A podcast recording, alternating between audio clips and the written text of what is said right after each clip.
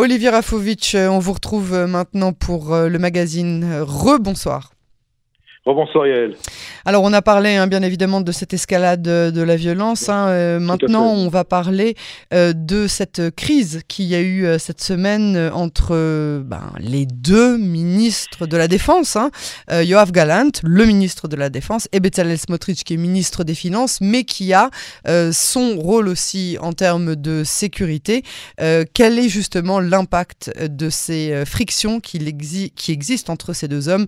Quel est l'impact alors il y a d'abord un impact sécuritaire très important qui n'est pas encore clair en fait, si vous voulez, mais qui euh, déjà, euh, on a vu les, prémices dans la crise la semaine dernière pour euh, enlever une, une, implantation sauvage en l'honneur du, du Rav Chaim Brockman qui est, qui est mort de vieillesse, mais son petit-fils, je crois, avait appelé à des à l'établissement donc de Orchaim, une espèce de, d'avant-poste donc euh, pour euh, pour le commémorer.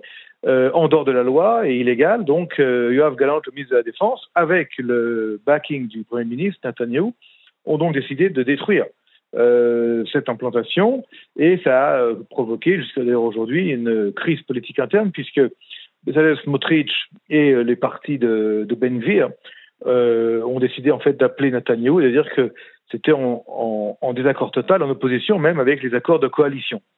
En fait, ce qui se passe, Yael, c'est que nous sommes pour la première fois dans l'histoire d'Israël euh, dans une situation où il y a deux ministres euh, au sein du ministère de la Défense. Un, un supraministre, Yoav Galant, en mhm. charge de la sécurité de la Défense et de Tzahal. Et, puis un autre, euh, Smotrich, qui lui serait le ministre de la Défense des Juifs en Judée-Samarie, avec des prérogatives pas très claires. Puisqu'en fait, hier soir, où Netanyahu a décidé de clarifier la situation et de donner officiellement les prérogatives à Smotrich en opposition et euh, à Yoav Galan qui n'aime pas cette, euh, cette séparation des, des pouvoirs et des, et des commandements. Et on voit aujourd'hui, avec ce qui se passe en des Samarie, où il y a euh, des, des, morts, il y a de la violence, il y a mhm. des attentats, il y a des risques de violence continue. Et donc, vu ces donc, violences qui, qui, vont s'aggravant avec un risque d'escalade à l'heure où nous parlons, il est important qu'il y ait un commandement unique ou unifié. Maintenant, euh, pour des raisons politiques, euh, il y a donc deux ministres aujourd'hui en charge mhm. et euh, les jours qui vont arriver là sont, vont être des jours de, de test véritablement pour, la, pour vérifier qui commande, qui commande pas et est-ce qu'il y a vraiment coordination entre les deux ministres Parce que là, nous ne sommes pas dans une théorie, nous sommes dans la pratique, la pratique de la sécurité d'Israël. Et les Israéliens demandent ce soir à être protégés, à être en sécurité et ne pas être dans, je dirais, un jeu politique qui est absolument euh, pour eux d'aucun intérêt. Donc, on, a donc euh, le sentiment que cette euh, division des, des, des, pouvoirs, hein, comme vous l'avez dit, que ce soit avec Itamar Ben-Gvir qui a maintenant la main sur la police, le Shabak et Itamar, pardon, et Bethel.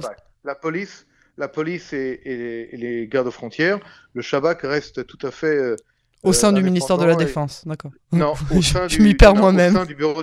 Au sein du Premier ministre. D'accord, au sein du bureau du Premier ministre. Ok, bah ça c'est Seulement, comme le Mossad. Comme le... Oui, oui, d'accord, tout comme le Mossad.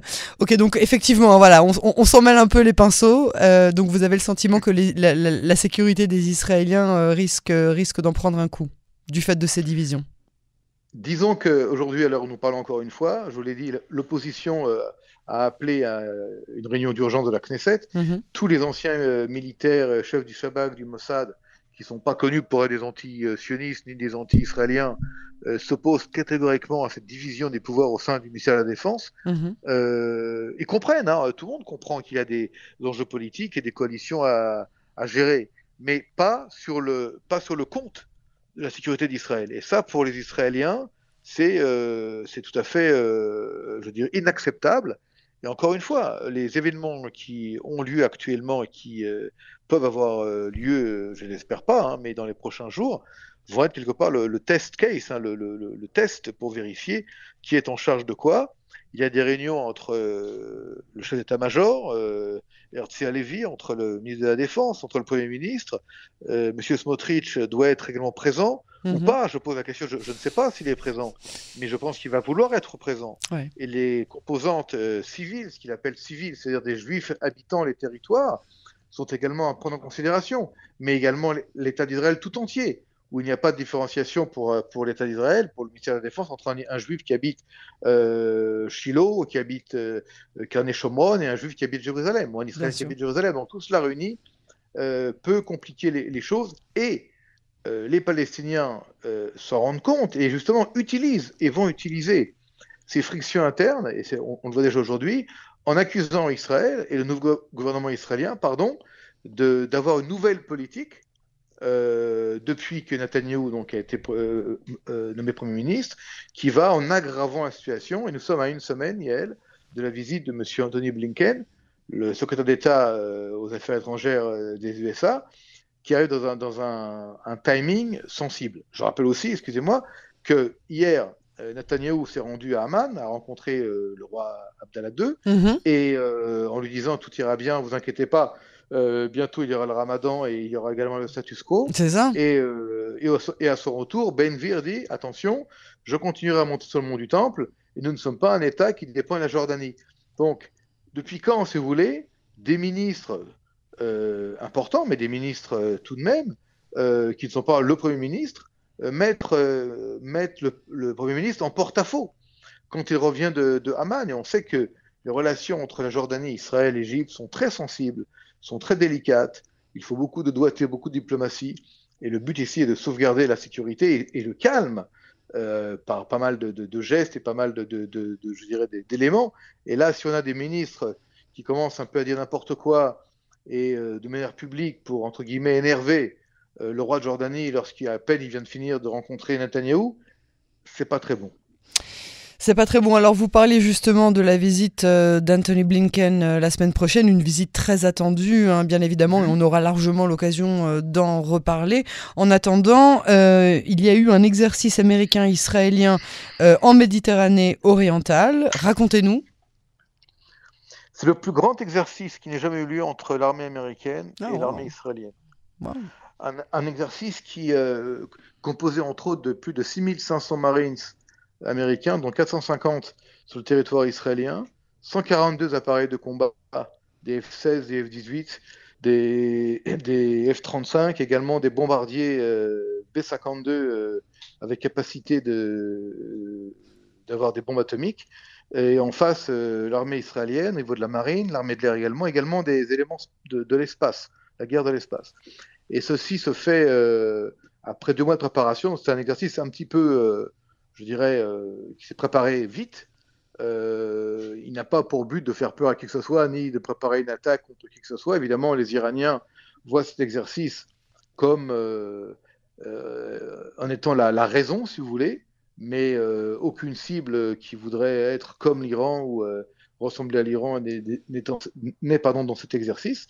Ce qui est intéressant, Yael, c'est que les Américains aujourd'hui ont pas mal de priorités. On le voit avec la crise euh, la guerre entre l'Ukraine et la Russie, euh, la crise entre la Chine et, les Américains quand même, c'est qui est le, commandement central euh, américain, continue quand même à vouloir s'entraîner avec Israël pour améliorer la collaboration entre les deux armées.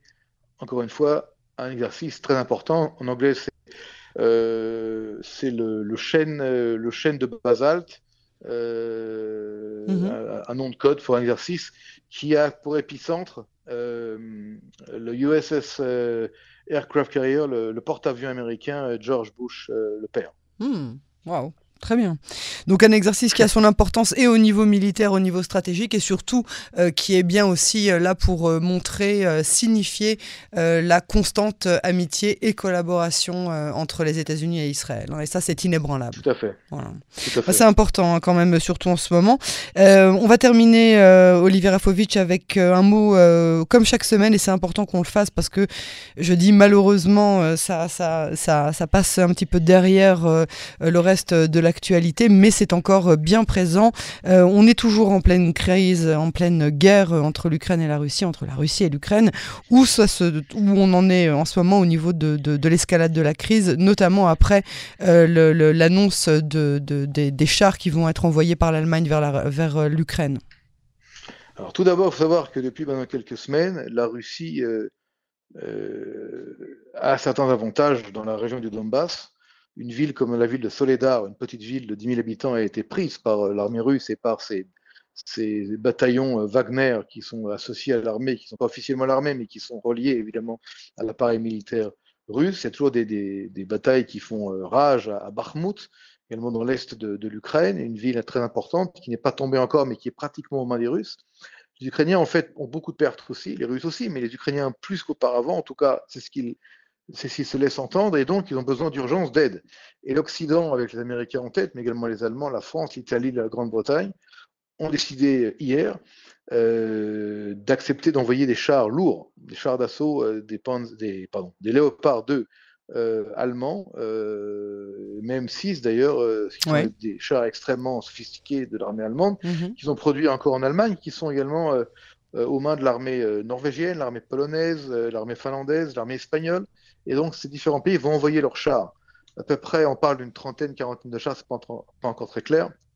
C'est un ou deux bataillons. Et puis les Américains vont envoyer une 31 ou 32 chars de type Abrams qui sont également des chars lourds extrêmement sophistiqués.